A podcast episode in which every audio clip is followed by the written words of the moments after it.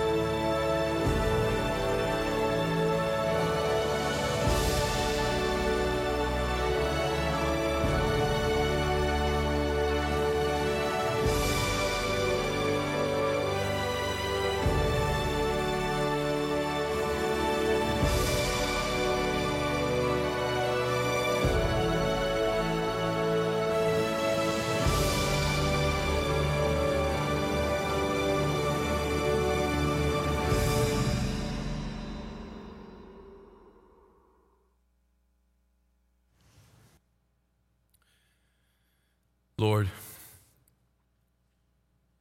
you tell us in the scripture that there is no greater picture of love than for a person to willingly lay down their life for another. God, and that means that on this weekend, God, this holiday, God, it is difficult to put into words. It is, it is hard to get our head around, God, how much love. God, we thank you for a time that people can get together, families gather, people celebrate, they enjoy, and yet, God, I ask that in, in somewhere in this whole weekend's festivities that you would call our heart back to realize how grateful we should be. For all those who have gone before us, God, who have laid down their lives that we might experience the freedom that we have in this country. God, thank you. We thank you for their lives. God, we thank you for those of our military who today, all over the world, God, are serving with that same heart. God, a willingness to put themselves in the places that they are at at this very moment that we might be free. God, we certainly ask for safety for them. But God, we pray most that throughout all the branches of our military, God, that there might be a continual spread of your good news that they might know. God, the heart they have for this country, God, it is your heart for them that you gave your life for us all. So, God, we ask your blessing on them. We thank you for what we can celebrate on this weekend. We thank you for freedom and for those who paid the price to make it possible. It's in the name of Jesus that we pray it. Amen and amen. Hey, I don't know if you heard me at the beginning, so I'm just going to repeat for, for uh, that case, for that sake. My name is Jeff. I'm one of the pastors at Heart of Life, and I thank you for choosing to be a part of this celebration with us today. You know, one of the funnier names of all the prophets of God mentioned in Scripture is the name Habakkuk. It's a weird name. Now, when you hear it, you, a lot of people is like, well, how do you, how do you actually pronounce that? You, you heard me. I, I grew up pronouncing it Habakkuk. I know tons of other people who, who pronounce it uh, Habakkuk, all right? I, the best in terms of the Hebrew of how I, I think it's supposed to be pronounced. And, and you kind of got to get some of that ha, Havakuk. Havakuk. The best way to remember it, every family, have a kook, right? Some families have lots of kooks, is the way I say it, but that, that's the way that I, I tend to remember it. Well, prophets typically, they are chosen to speak God's word to the people. God tells them something, they relay it to the people. Sometimes what God tells them is something that is yet to happen. Well, Habakkuk has just learned that the empire of Babylon is about to come in and crush his country. And this is a part of what Habakkuk sees. Check out chapter 3, verse 17. Here's how it reads Though the fig tree does not bud, and there are no grapes on the vine. Though the olive crop fails and the fields produce no food. Though there are no sheep in the pen and no cattle in the stalls. What we've got here, a list of, of six things that, that describe, they, they represent survival. This is about food. This is about wealth. The fact that none of it is present. Habakkuk is saying this is complete economic disaster. I think of Europe right after World War II. Not only were millions killed in the violence, but then millions died of starvation in the winter immediately afterwards. It's that kind of setting, utter social disaster, the kind of circumstances that cause us to start to question the goodness of God. I mean, if, if that's your setting, you're starting to say, God, what are you doing? God, why did you let this happen? God, where are you? You start to question the goodness of God because the circumstances are not good, and joy becomes as scarce as the food. But watch what Habakkuk says next, verse 18. Yet I will rejoice in the Lord. I will be joyful in God, my Savior.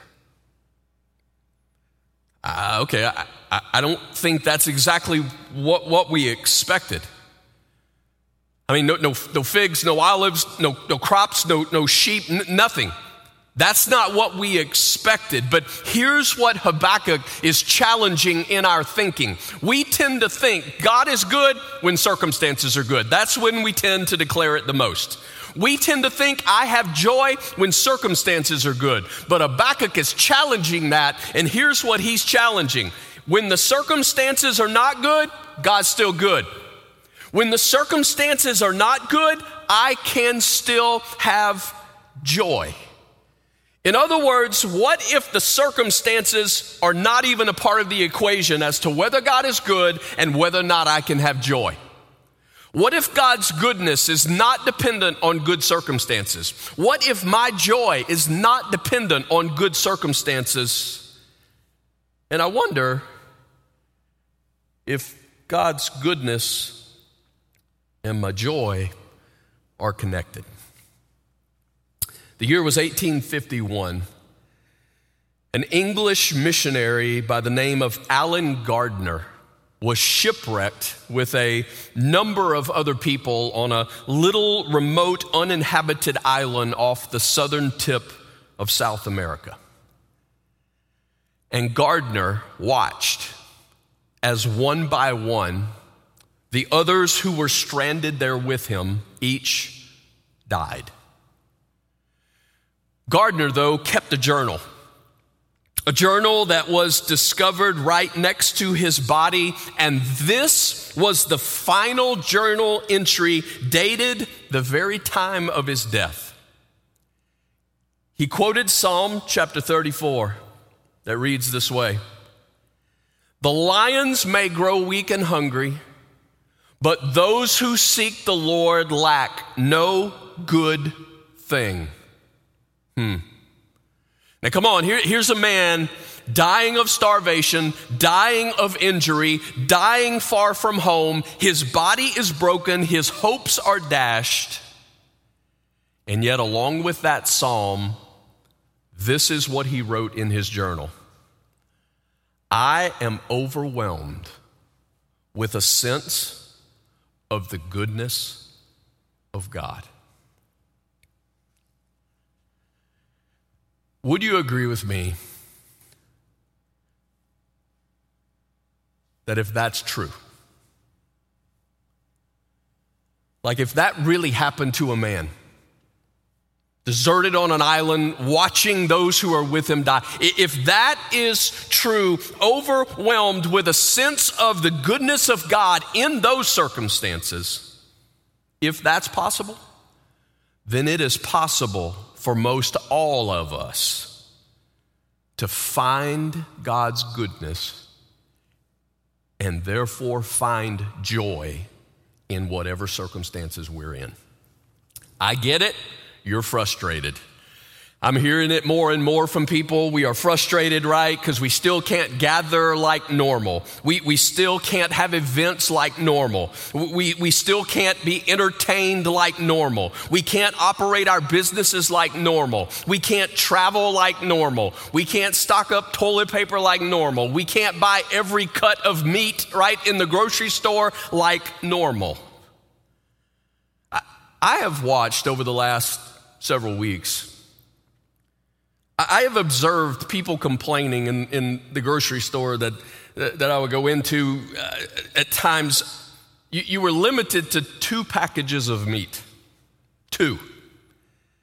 Now, some of those packages of meat were 10 pounds of meat. You buy two of those, you walk out of the grocery store with 20 pounds of meat. And you know what I heard? People complain. Complain. Because we could only go home with 20 pounds of meat when we go to the grocery store. Truth of the matter is, you could come back tomorrow and buy 20 more pounds of meat. Truth of the matter is, you could actually take the meat to your car, come back into the grocery store, buy another 20 pounds. There was nobody policing, right, how many times you could come in. I'm just saying for me, that's one of those microcosms that just makes me want to shout, we need some perspective. We need some perspective of how much we still have. But the point is, even if there was no meat on the shelves, which was Gardiner's story, if he could be joyful then, then I bet is possible for us. That's what Habakkuk actually unpacks for us today. So, let me show you. Let me show you what he says. Let's go back to verse 18, and this is what we got to see first. Here's what he says I will rejoice. Did you catch it? I will rejoice in the Lord. Again, I will be joyful in God, my Savior. Here's one of the things that you need to know joy doesn't choose you, you choose joy.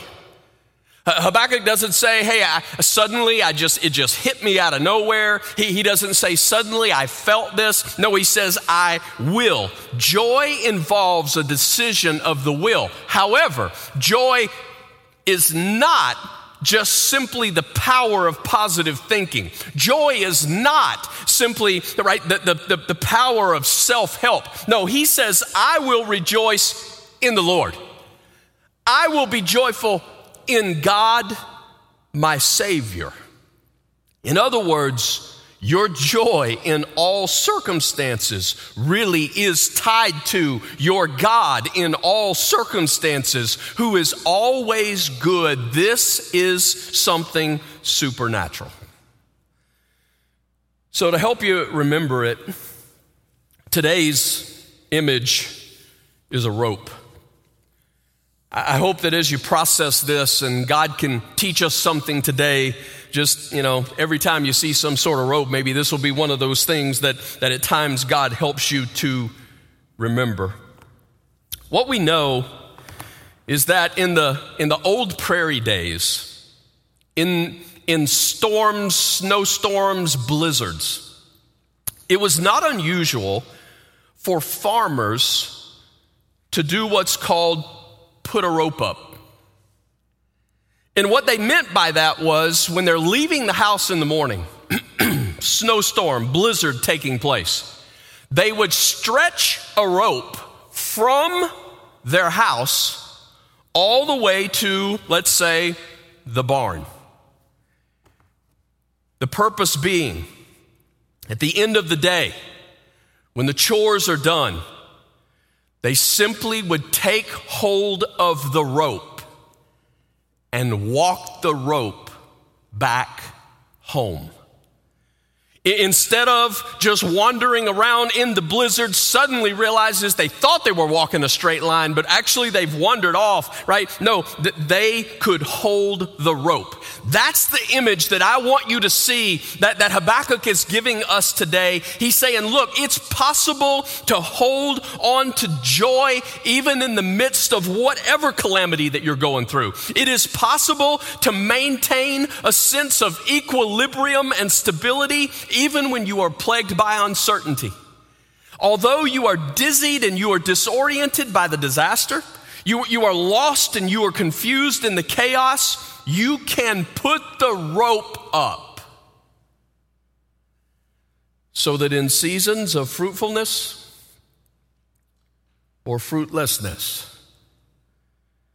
times of suffering, COVID 19, economic downturns, stocks crash, friendships dry, wombs barren, marriages struggle, plans changing.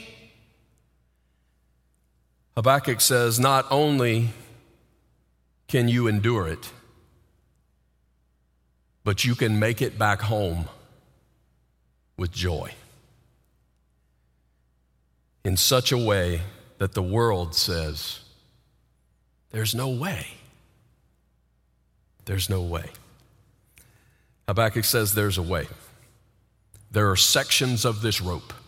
Here's the first section of the rope. Just look at 18 again. There's so much in this one little verse. Yet will I rejoice in the Lord. I will be joyful in God my Savior. If you're like me, the first thing I notice about that verse is it says the same thing twice. He, he, just, he just says it twice in the same breath. I, I will rejoice in the Lord. I will be joyful in God my Savior. All he's doing here is simply repeating. And I want you to understand repeating as, the, as one section of the rope if you're going to experience joy. Now, repeating is not something crazy in Scripture. You open the Bible, first two chapters of Genesis, God chooses to repeat part of the creation story.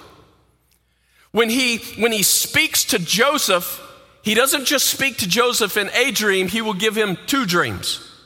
When God warns Pharaoh about what's going to happen if he doesn't let his people go, he doesn't just communicate one dream, he communicates two dreams. You turn to the New Testament, Jesus doesn't just feed 5,000, he turns around at a later time and feeds 4,000. I mean, how about the fact that there are actually four gospels that repeat the stories of Jesus? One British Bible commentator, his name is Michael Wilcock, he puts it like this. He says, God teaches us by this method of repetition through Scripture with good reason. The human mind is incurably centrifugal. Forever flying off in a tangent, it must be brought back to the great truths of the gospel over and over. Our minds must be made literally to concentrate.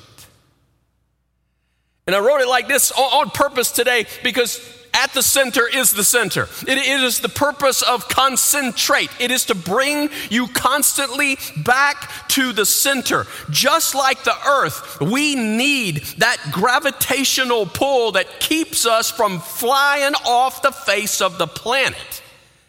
So God's repetition in scripture is meant to drill it down into our hearts that when we suddenly find ourselves in the blizzard, we suddenly find ourselves in circumstances that are not good. In that vortex, we don't spiral out of control, but gravity keeps pulling us closer and closer to the center. And God does that with repetition. Repetition is about retention. And I don't mean retention just so that you can impress people with the facts and the figures that you know from Scripture.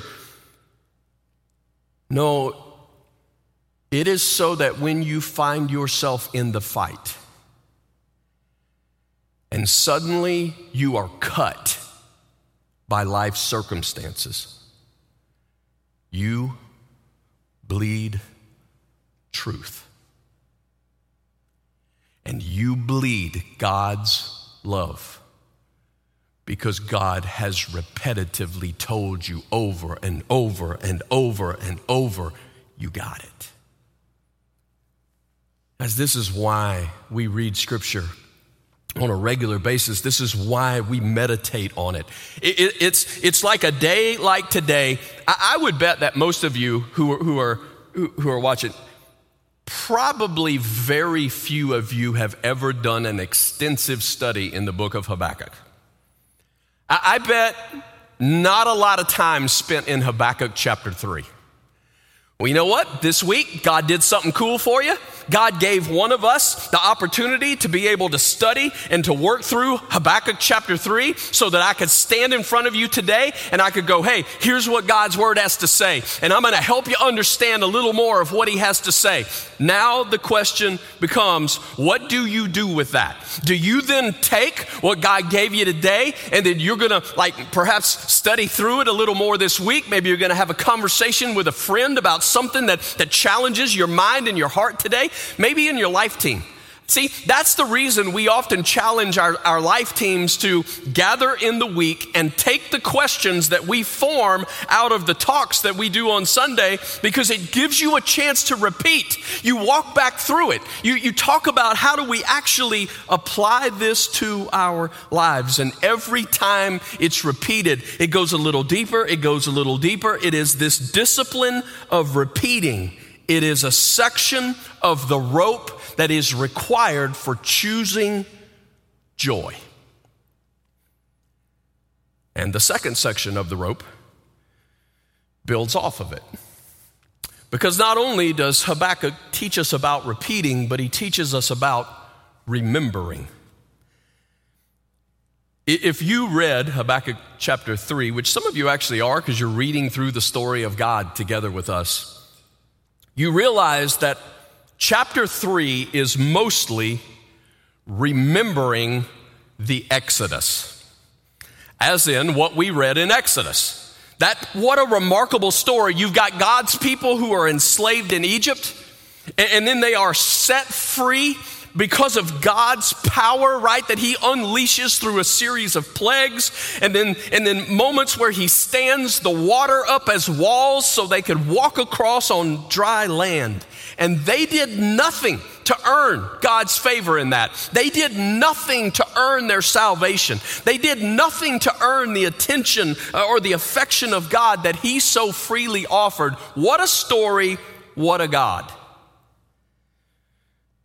It's through Habakkuk remembering the Exodus that he comes to this conclusion in chapter 3 even when life is barren and fruitless, even when life looks bankrupt and hopeless, even when things look as bleak as they can be, I choose joy in God, my Savior. Because as I remember God's saving work in the past, I see in the present He is sufficient to save now. Habakkuk is taking what he knows and he's preaching it back to himself. And I've shown you before how David does the same thing at times in the Psalms, right? We, we've talked about before how so many of us, I think we, we, we just take what comes, we listen to ourselves, but not often enough are we intentional about talking to ourselves. It was Dr. David Martyn Lloyd Jones who, who said, Think about many of you when you wake up in the morning, there are thoughts that flood your heart. And a lot of times, the thoughts that flood your heart are about the problems of yesterday. And he says, Look, there are moments that you got to stop. You got to say, Time out, let me talk for a minute. And you actually have to talk to yourself about something solid like the God who saves. Maybe to help you get it, we could just actually look at the word remember a little differently than maybe we normally do. It is to remember. And I get that this is a little bit gross, but you think about maybe a finger that you lose, all right? It is a member of your body, or a hand that you would lose, or a, a leg that you would lose. Those, those are members of your body, all right? So to remember gives us the imagery that there is something that should be attached and should be affecting my life because it's not. It, it has been detached or demembered in order to retach, in order to remember. That must take place or it will not help me. Now, the truth is, you can't remember what you don't know. That's why repetition is key in the rope because repetition gives you something that allows you to see the next piece of the rope, which is to remember. But the point is, you got to take that truth and you got to attach it to the present. I, I, I, think a great example of this is Luke chapter 8. Luke chapter 8 is the story where Jesus is sleeping in the boat. Remember that story? And all of a sudden there is a storm and the disciples are freaking out, right? They come to Jesus and they're saying, Master, don't you care that we are about to die? You know what that was? Questioning goodness. Don't you care? Don't you care that we're about to die? The Bible says that Jesus quiets the storm and then he turns to them and he asks this question Where is your faith? I think that's an interesting way to ask it. He doesn't say you need more faith, right? So let, us let, let's, let's pray that you have more faith. That's, that's not what he asks. I, I think what Jesus is saying to them here you already know that I'm not like anybody you've ever met. And you've already seen the power that I have. You've already seen the miracles that I have done. In other words, you got faith, but that faith is disconnected from where you are in the storm. You are not remembering. Remembering isn't just knowing something about Jesus, it is reconnecting that which you know about Jesus. To remember it, you connect it to what you are experiencing now. Jesus wanted them to remember Him to the boat. Choosing joy says instead of looking at the storm, instead of looking at the waves, instead of staring at the circumstances, I'm going back to the gospel, the good news of a Jesus who died and rose for me, and I'm going to connect that real time to what's happening to me right now. That's repeating, and that's remembering. And then there's one more step in the rope, and that's rejoicing. Now, I don't want you to miss this. In Habakkuk chapter 3, just before the verses that we read about no figs, no olives, no cattle, just before that, you read it for yourself. Habakkuk is shaking. It says he's trembling. Why? Because he can see what's coming. My point is in that trembling, in that shaking, there is joy. See, I think most people have a misconception that you either have sorrow or you have joy. It's one or the other. And we almost throw stones at people if there is a sorrow, because if there's sorrow, well, you're not focused on joy. Because if you got joy, then there won't be sorrow. And I'm telling you, that is false. That is not the picture that the Bible paints. From Habakkuk all the way to the Apostle Paul, it's not the picture. It's the picture of joy in sorrow, rejoicing in shaking, right? It's like what a, what a cold day will do to make you, to make you more aware of the heat of a fire, right? Sorrow actually drives you more into God. Rejoicing is to treasure. Rejoicing is to savor. Rejoicing is to center your heart on something that then, when you are shaken, it spills out. I describe it this way. It's the old it's the old picture of if I have a, a cup filled with coffee and someone bumps my arm, it would be weird if orange juice spilled out.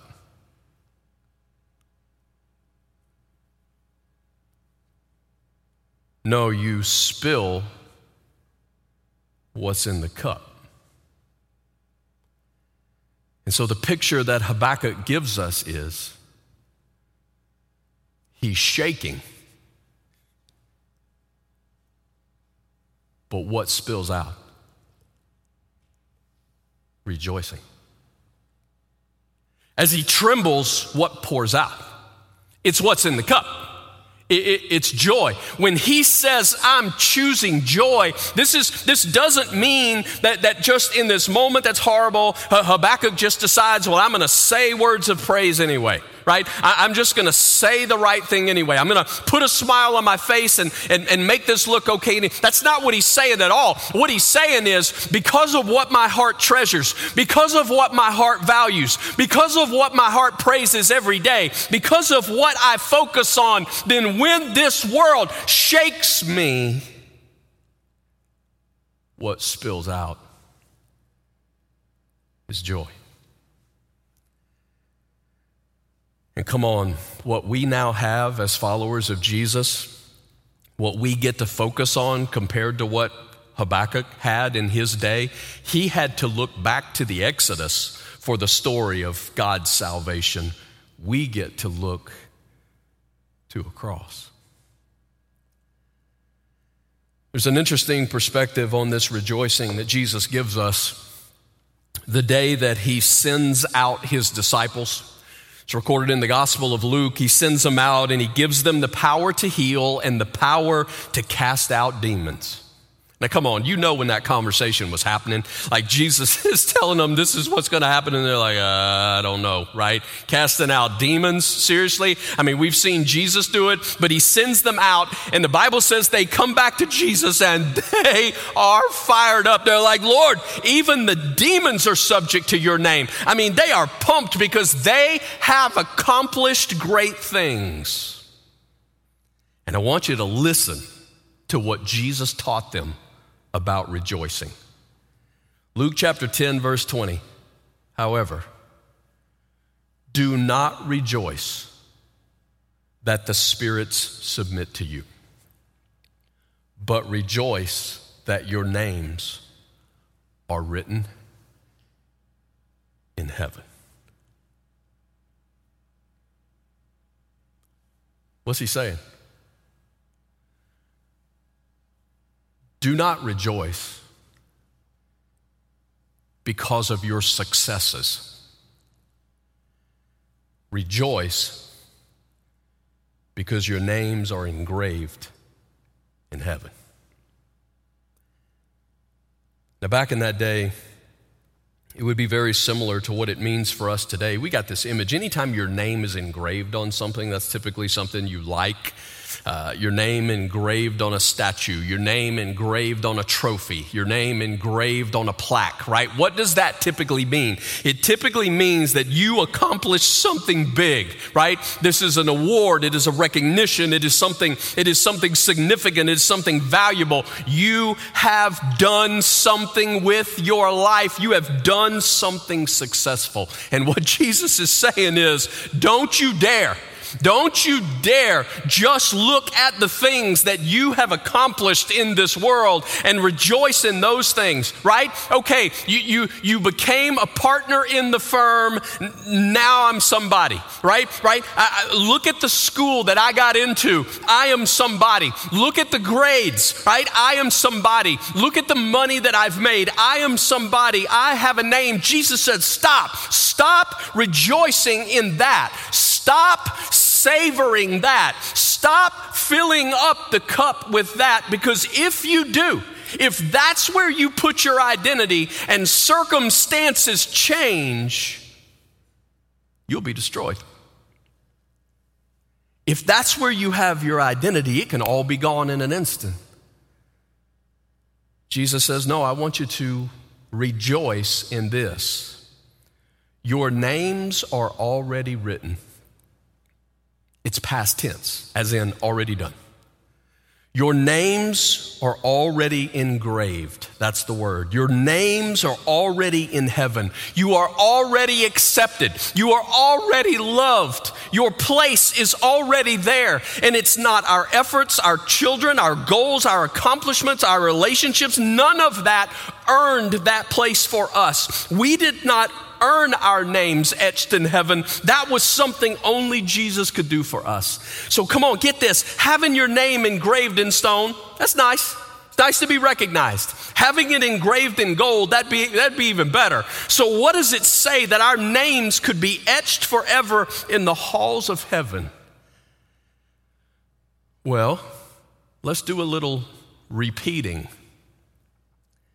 Because I'm sure you remember a month ago when I showed you the text in Isaiah chapter 49, verse 16, that reads like this God says, See, I have engraved you on the palms of my hands. Remember that?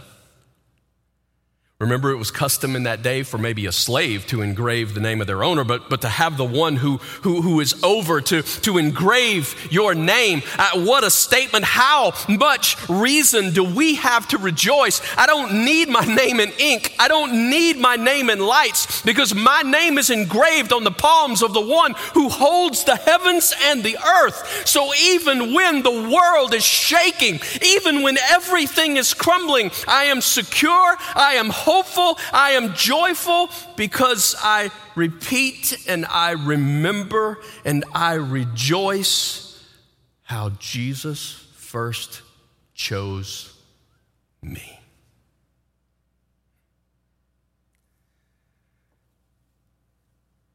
So Habakkuk ends it this way in verse 19, at least for us today. The sovereign Lord is my strength he makes my feet like the feet of a deer. He enables me to tread on the heights. The heights, back in those days, was both the safest place you could be if you were running from danger, but also the most dangerous place to be because it's the heights.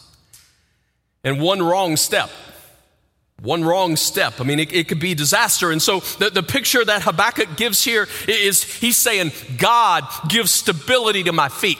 God is the one who, who gives me the feet to walk where I need to walk, just like he had often seen the deer in those high places navigate those rocks. and, and the picture is, come on, from the heights, I can see the bigger picture. From the heights, I can see more than I've ever seen before. I'm not so overwhelmed by this one little snapshot of where I find myself right now in my journey. I can better see the whole spiritual landscape. And so, in reality, here's the picture of what's happening. When you're following the rope, right, you're, you're holding the rope, and there's repetition, right? Re- repetition of the, of the the truths of what God has given you. And you take those, those, those things that are repeated and you begin to remember, you reattach them to where you are now. That then, when you are shaken, it, it just overflows. What's actually happening when you're following the rope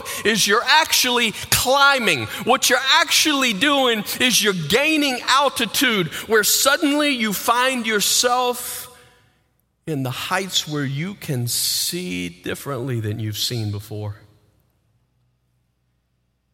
And the truth is, the more you realize you see now that you couldn't see before, the more you realize that there's still probably a lot you don't see. And so you come to the place in your life where you realize when I pray, and I ask God for something,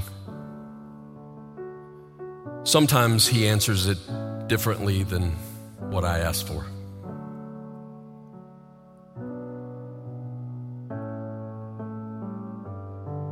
But God is good.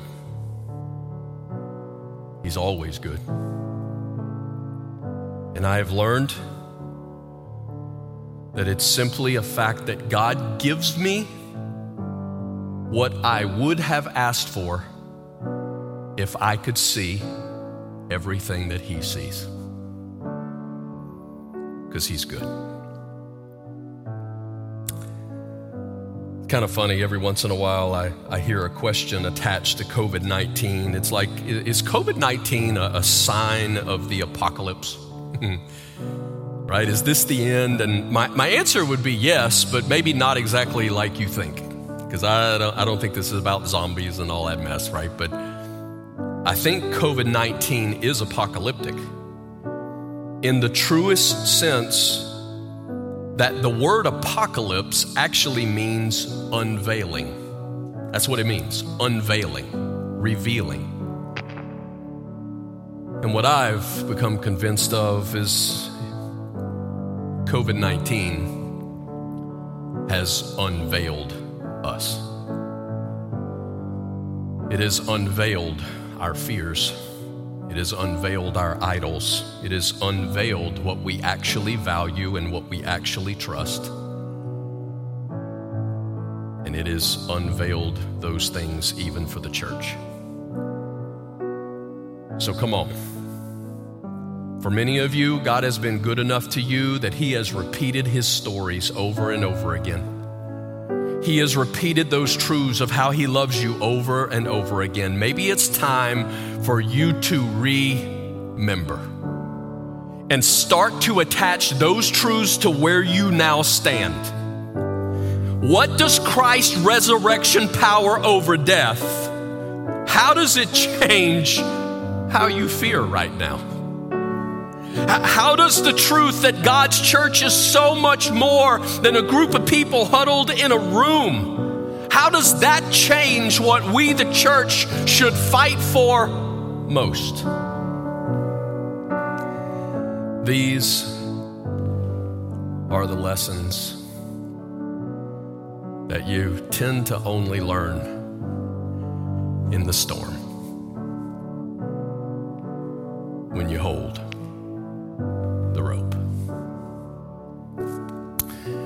God, I thank you for your word today.